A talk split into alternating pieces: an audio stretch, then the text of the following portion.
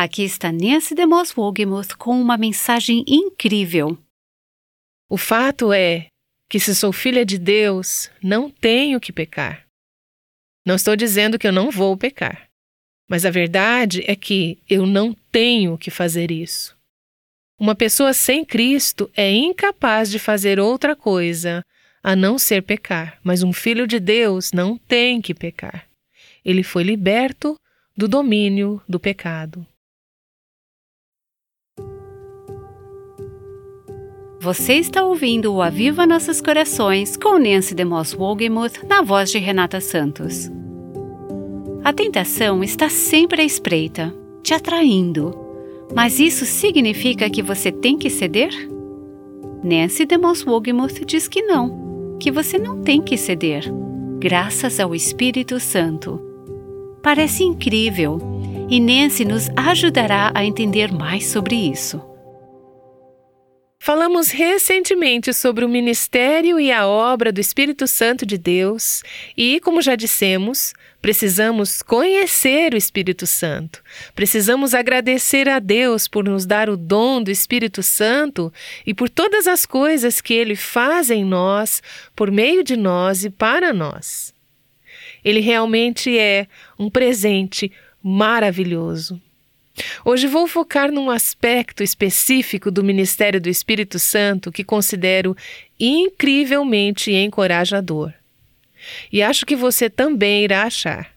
O fato de que o Espírito Santo nos capacita sobrenaturalmente, nos habilitando a servir a Deus. Quero levá-la numa rápida viagem pela Bíblia, capturando momentos aqui e ali de como o Espírito Santo capacitou e habilitou as pessoas para servir a Deus. Quando eu terminar, creio que você terá percebido que ele pode capacitá-la e habilitá-la para fazer tudo o que Deus a chamou para fazer. Você se lembra, no livro de Êxodo, quando Deus disse a Moisés para construir um tabernáculo? Deus deu a Moisés todos os projetos e detalhes incríveis, um plano. Construa exatamente desta maneira. Mas Moisés não tinha nenhuma experiência com construção.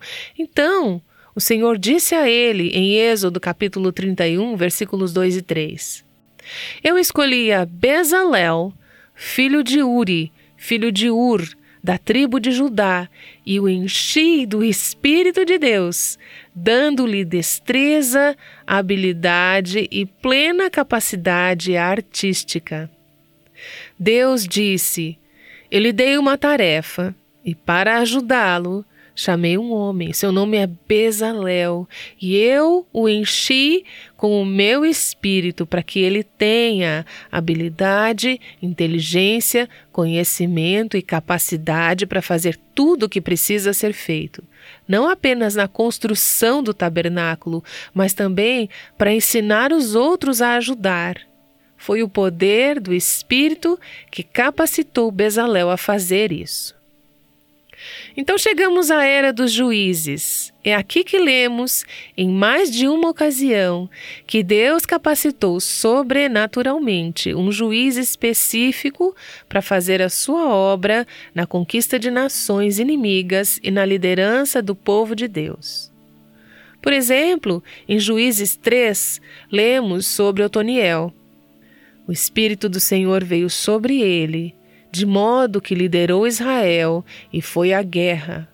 O Senhor entregou o rei da Mesopotâmia nas mãos de Otoniel, que prevaleceu contra ele. A batalha é do Senhor. Otoniel foi um homem comum, como penso que foi Bezalel. Sansão foi outro juiz. É verdade que a sua história tem diversas partes, muitas delas tristes, mas a maior tragédia é o fato dele ter tido pleno acesso ao poder do Espírito de Deus. A história de Sansão não precisava terminar do jeito que terminou. No capítulo 13 de Juízes, a Escritura diz que desde cedo o Espírito do Senhor começou a agir nele. O que você pensa sobre Sansão? Qual é a sua característica mais conhecida? O homem mais forte que já viveu, certo? Sabe de uma coisa? Sansão não era nada forte, exceto pelo poder do Espírito Santo. Foi quando o Espírito Santo desceu sobre ele que ele obteve essa força. Juízes capítulo 14, versículo 6 nos diz: o espírito do Senhor apossou-se de Sansão, e ele, sem nada nas mãos, rasgou o leão como se fosse um cabrito. No verso 19 diz: Então o espírito do Senhor apossou-se de Sansão. Ele desceu a Ascalon, matou trinta homens e pegou suas roupas. Esse poder sobrenatural veio de onde? Do Espírito de Deus. Mais uma vez, você vê naquela história em Juízes 15, quando os filisteus saíram para encontrar Sansão. Diz assim: Mas o espírito do Senhor apossou-se dele. As cordas em seus braços se tornaram como fibra de linho queimada, e os laços caíram das suas mãos. Encontrando a carcaça de um jumento, pegou a queixada e com ela matou mil homens. De onde veio o poder? da capacitação divina foi o poder do Espírito Santo. Em seguida, passamos para a era dos reis do Velho Testamento. O primeiro rei, Saul, quando ungido por Samuel, foi informado: O Espírito do Senhor se apossará de você, e com ele você profetizará em transe e será um novo homem. Eu gosto dessa frase porque acho que descreve o que o Espírito Santo faz quando nos enche. Ele nos transforma em algo e alguém que nunca poderíamos ter sido sem ele. A mesma coisa aconteceu quando Davi foi ungido para ser rei. Daquele dia em diante, o Espírito do Senhor desceu sobre Davi com poder. Chegamos então à vida de Jesus. Profeticamente, lemos no Velho Testamento sobre a vinda do Messias. Isaías 11, versículo 2 diz: O Espírito do Senhor repousará sobre ele. Jesus sabia da importância do ministério do Espírito Santo.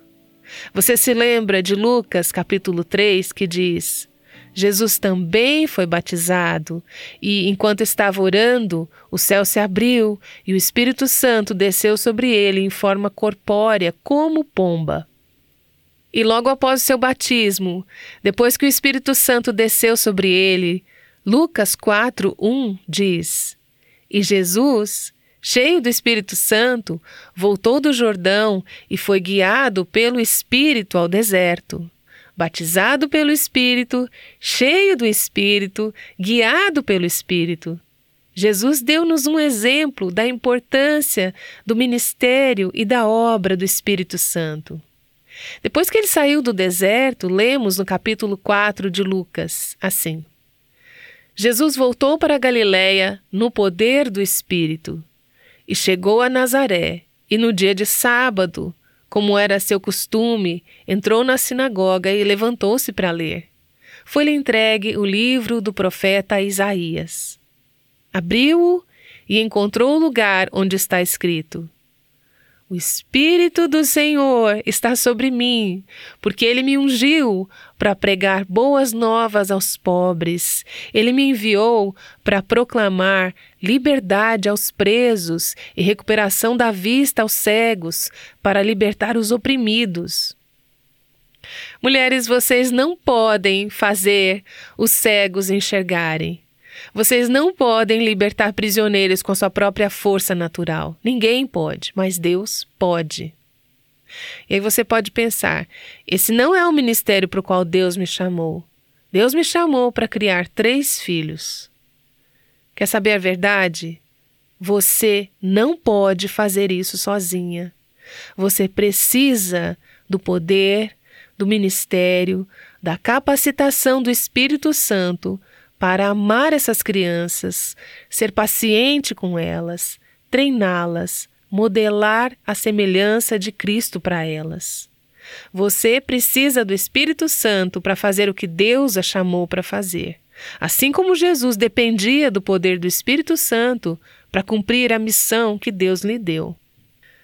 É por isso que antes de Jesus voltar para o céu, ele disse aos seus discípulos em Atos 1, 8: Vocês receberão poder. Jesus tinha demonstrado esse poder. As pessoas no Velho Testamento demonstraram esse poder. Jesus disse então: Recebereis poder ao descer sobre vós o Espírito Santo, e sereis minhas testemunhas. Você se lembra de como eram aqueles primeiros cristãos antes da vinda do Espírito Santo? Eles estavam morrendo de medo, como Gideão no Antigo Testamento. Eles estavam escondidos em um cenáculo que era como uma sala de reuniões, por medo dos líderes judeus. Mas quando o Espírito Santo veio sobre eles, Pedro que havia negado até mesmo conhecer Jesus, agora se levanta no dia de Pentecostes e prega uma mensagem. E ele é jogado na prisão, sai da prisão, volta e começa a pregar Jesus novamente. De onde ele tirou essa ousadia? De onde você pode obter a ousadia, o poder para compartilhar Cristo no local de trabalho. É o poder do Espírito Santo. No capítulo 4 de Atos, na verdade, em todo o livro de Atos, vemos a predominância do poder do Espírito Santo na igreja primitiva. O capítulo 4 de Atos é uma ilustração. Diz assim: Depois de orarem, tremeu o lugar em que estavam reunidos todos ficaram cheios do Espírito Santo e anunciavam corajosamente a palavra de Deus. Nem eu, nem você podemos fazer algo de valor espiritual sem o poder interior e a presença do Espírito Santo em nossas vidas. Também, com a capacitação dele e habilitação sobrenatural que vem dele, não há nada dentro da vontade de Deus que você não possa fazer. Você pode amar esse marido. Você pode perdoar aquela irmã que te feriu tão profundamente. Você pode honrar aqueles pais que não foram os pais que deveriam ter sido. Pelo poder do Espírito Santo vivendo em você, você pode obedecer a Deus. Seu Espírito Santo te capacitará sobrenaturalmente a fazer isso, pois você não depende da sua própria força, nem de suas habilidades, mas das dele. O mesmo Espírito Santo que capacitou e habilitou aqueles cristãos no Velho Testamento e no Novo Testamento, o mesmo Espírito Santo que capacitou Jesus para realizar seu ministério aqui na terra, vive em você isso não é incrível? E Ele irá te capacitar e te habilitar para servir a Deus, para fazer as coisas que você jamais poderia fazer com o seu poder sobrenatural. Nós o servimos não por força, nem por poder, não por nossa própria força, nem por nossa própria inteligência. Somos vasos humanos, comuns, ordinários, fracos, frágeis e inadequados, mas Deus vive em nós pelo poder do seu Espírito. Nancy DeMoss Wogemuth voltará em breve para falar mais acerca do poder do Espírito Santo sobre o pecado.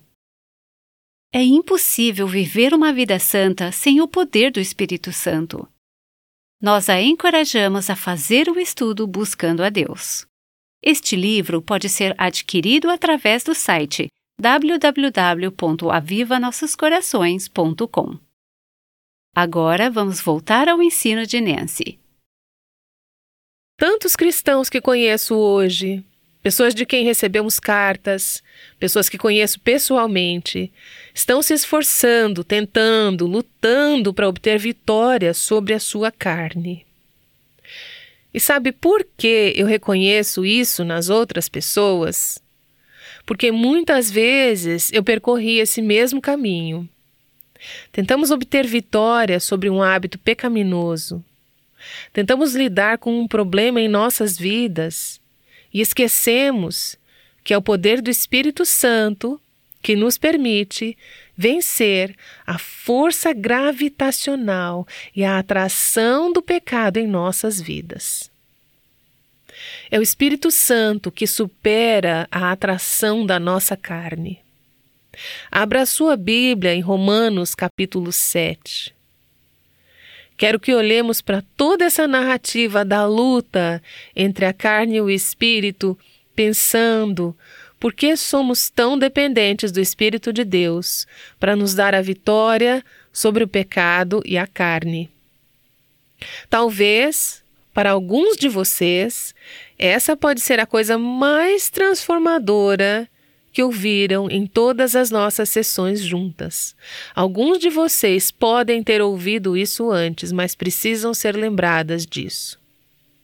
Você está lutando e se esforçando para obter vitória sobre a sua carne, sem saber que ela já está disponível por meio do poder do Espírito Santo. Começamos em Romanos 7, versículo 15, onde o apóstolo Paulo diz algo com o qual todas nós podemos nos identificar. Ele diz: Eu não entendo o que eu faço, pois não faço o que desejo, mas o que odeio. Versículo 18 diz: Tenho desejo de fazer o que é bom, mas não consigo realizá-lo. Você se identifica com esses pensamentos? Eu com certeza me identifico. No verso 19, ele diz: Pois o que faço não é o bem que desejo, mas o mal que eu não quero fazer. Esse eu continuo fazendo. Veja os versículos 21 e 22. Diz assim: Assim, encontro essa lei que atua em mim. Quando quero fazer o bem, o mal está junto a mim, pois no íntimo do meu ser tenho prazer na lei de Deus. Quando você diz, quero agradar a Deus, quero obedecer profundamente à sua lei, isso é uma evidência de que você é uma filha de Deus. Agora leia o verso 23. Mas vejo outra lei atuando nos membros do meu corpo, guerreando contra a lei da minha mente, tornando-me prisioneiro da lei do pecado que atua em meus membros.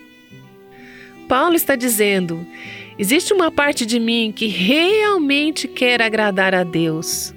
Mas existe essa lei, como a lei da gravidade, que continua me puxando para baixo. Ele a chama da lei do pecado e diz: ela vive em mim. E eu me pego cedendo a essa lei do pecado e não cedendo ao Espírito de Deus. Qual é o problema? O verso 24 continua dizendo: Miserável homem que sou, quem me libertará do corpo sujeito a essa morte?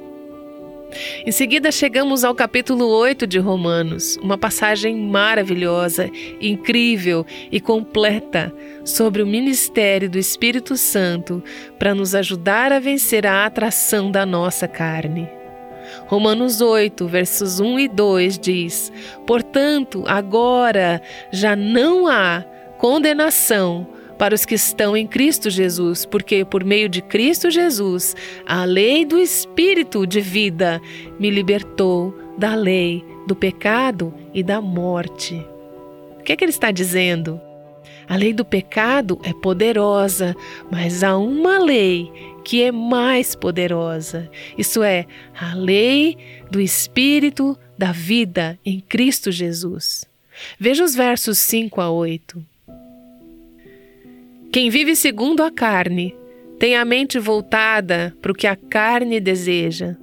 Mas quem vive de acordo com o Espírito tem a mente voltada para o que o Espírito deseja. A mentalidade da carne é morte, mas a mentalidade do Espírito é vida e paz. A mentalidade da carne é inimiga de Deus, porque não se submete à lei de Deus, nem pode fazê-lo. Quem é dominado pela carne não pode agradar a Deus. Uma pessoa perdida não pode agradar a Deus. Ela pode ser moral, ela pode ser ética, mas não pode agradar a Deus. Ela está vivendo na carne. Entretanto, vocês não estão sob o domínio da carne, mas do Espírito, se de fato o Espírito de Deus habita em vocês. Mas se Cristo está em vocês, o corpo está morto por causa do pecado, mas o espírito está vivo por causa da justiça. Temos aqui um princípio poderoso. Se o espírito daquele que ressuscitou Jesus dentre os mortos habita em vocês, Aquele que ressuscitou a Cristo dentre os mortos também dará vida a seus corpos mortais por meio do seu Espírito que habita em vocês. Quanto poder você acha que foi necessário para ressuscitar Jesus dentre os mortos? Muito! Poder sobrenatural mas o mesmo Espírito que ressuscitou Jesus dentre os mortos vive em você e te dará o poder sobre o pecado, sobre a carne, sobre o inimigo. Romanos 8, 12 diz: Portanto, irmãos, estamos em dívida, não para com a carne, mas para vivermos sujeitos a ela. Não temos que viver segundo a carne não temos que ceder às exigências da nossa carne. Essa é uma das verdades mais libertadoras em toda a palavra de Deus. É fato que, se sou filha de Deus, não tenho que pecar. Não estou dizendo que eu não vou pecar, mas a verdade é que eu não tenho que fazer isso. Uma pessoa sem Cristo é incapaz de fazer outra coisa a não ser pecar, mas um filho de Deus não tem que pecar. Ele foi liberto do domínio do pecado. Mulheres, se sendo filhas de Deus nós pecamos, é porque nós escolhemos pecar. Então ele diz: Não estamos em dívida com a carne para vivermos sujeitos a ela. Pois se vocês viverem de acordo com a carne, morrerão. Mas, se pelo Espírito fizerem morrer os atos do corpo, viverão. Mas, em primeiro lugar, temos que entender que é pelo poder do Espírito de Deus que vencemos nossa carne, o pecado e Satanás, que vencemos a atração dessas coisas em nossas vidas. Essas duas leis sobre as quais estamos lendo em Romanos 7 e 8 encontram um paralelo em duas leis da física. Uma é a lei da gravidade e a outra é a lei da aerodinâmica. Você já se sentou dentro de uma daquelas aeronaves enormes, um Boeing 747 talvez, logo antes de decolar? E você já pensou que não é possível que aquele jato irá superar a lei da gravidade e voar com você pelo continente? A lei da gravidade é poderosa. É por isso que aquele jato enorme está parado no chão. A lei da gravidade está segurando aquele jato contra o solo. Você pode até pensar: como será que esse troço vai sair do chão? Você encaixa o cinto de segurança e sente um frio na barriga que piora quando o avião começa a percorrer a pista. Ele vai cada vez mais rápido, ganha impulso e antes que você perceba, aquele avião decolou do chão e começou a voar para cima. Agora, o tempo todo, enquanto o avião ganha força, a lei da gravidade está tentando manter o avião no chão e você meio que deseja que ele fique lá. Mas a outra lei aplicada que levanta a aeronave do chão, a puxa para cima e a ajuda a desafiar a lei da gravidade. Essa lei é chamada de lei da aerodinâmica.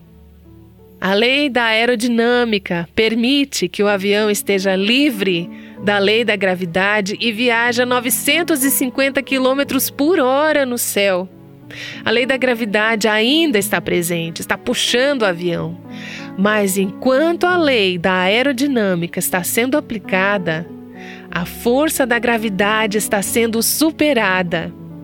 O avião pode se libertar das amarras da Terra e voar a 10 mil metros acima da Terra. Agora, você não precisa entender a lei da aerodinâmica para apreciá-la, usá-la e ser ajudada por ela. Eu posso garantir, já contei mais do que eu sei sobre a lei da aerodinâmica. Realmente não entendo exatamente como funciona, mas eu viajo de avião o tempo todo. Acredito que de alguma forma essa lei da aerodinâmica supera a lei da gravidade. Então eu entro no avião, coloco o cinto de segurança, subo nas alturas, desço no meu destino. E como isso acontece, eu não sei. Como o Espírito de Deus nos dá vitória sobre a carne? Não sei, eu não entendo isso. É algo que não se vê nem se explica. Mas eu vou te dizer algo que eu aprendi. Podemos exercer a fé na lei do Espírito, a fim de que ele nos erga acima da lei do pecado e da morte e nos ajude a vencer as exigências da nossa carne e a tentação. A lei do Espírito da vida em Cristo Jesus nos liberta da lei do pecado e da morte. É exatamente isso que Paulo disse aos Gálatas no capítulo 5. Ele disse: Por isso digo, vivam pelo Espírito, de modo nenhum satisfarão os desejos da carne. Pois a carne deseja o que é contrário ao Espírito, e o Espírito o que é contrário à carne. Sua carne diz: perca paciência. Mas o espírito diz: deixa eu controlar isso para você. Sua carne diz: coma.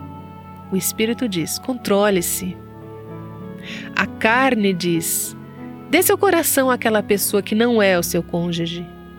Mas o espírito diz: seja moralmente pura. E a sua carne puxa com tanta força a lei da gravidade é real, é poderosa, mas o espírito se opõe à carne.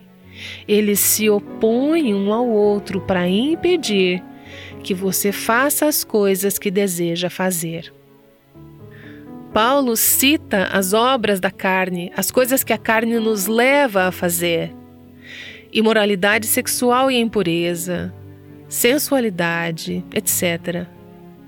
Mas o fruto do Espírito é amor, alegria, paz, paciência, amabilidade, bondade, fidelidade, mansidão, domínio próprio.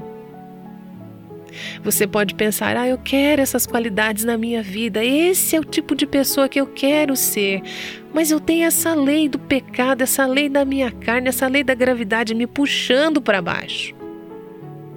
O que, que o apóstolo Paulo diz? Ande pelo Espírito.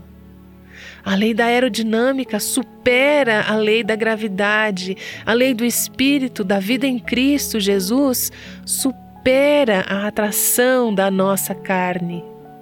Caminhe pela fé. Ande pelo Espírito. Saiba e creia hoje que o Espírito de Deus pode te dar o poder para vencer a lei da sua carne, toda tentação e todo pecado, pelo seu poder. Se você já se sentiu desencorajada por causa de sua fraqueza, espero que as palavras de Nancy DeMoss Wogemuth tenham te dado uma perspectiva significativa. Ajudar você a viver de acordo com o poder do Espírito Santo faz parte da nossa missão. Ajudar mulheres a encontrar a liberdade, a plenitude e a abundância em Cristo. Recentemente, uma ouvinte nos escreveu dizendo que descobriu uma nova sensação de liberdade. Ela disse: Eu era a rainha da mulher mundana.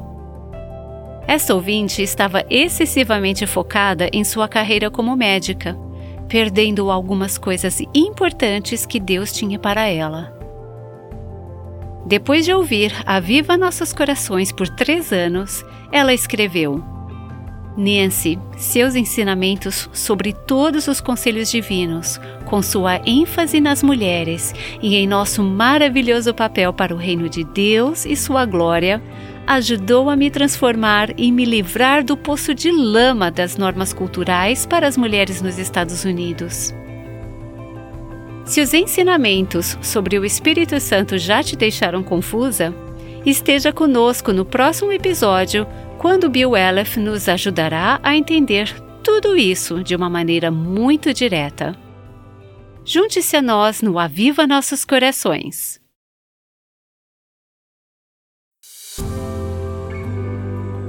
O Aviva Nossos Corações, com Nancy DeMoss Wogemuth, faz parte do Ministério Life Action.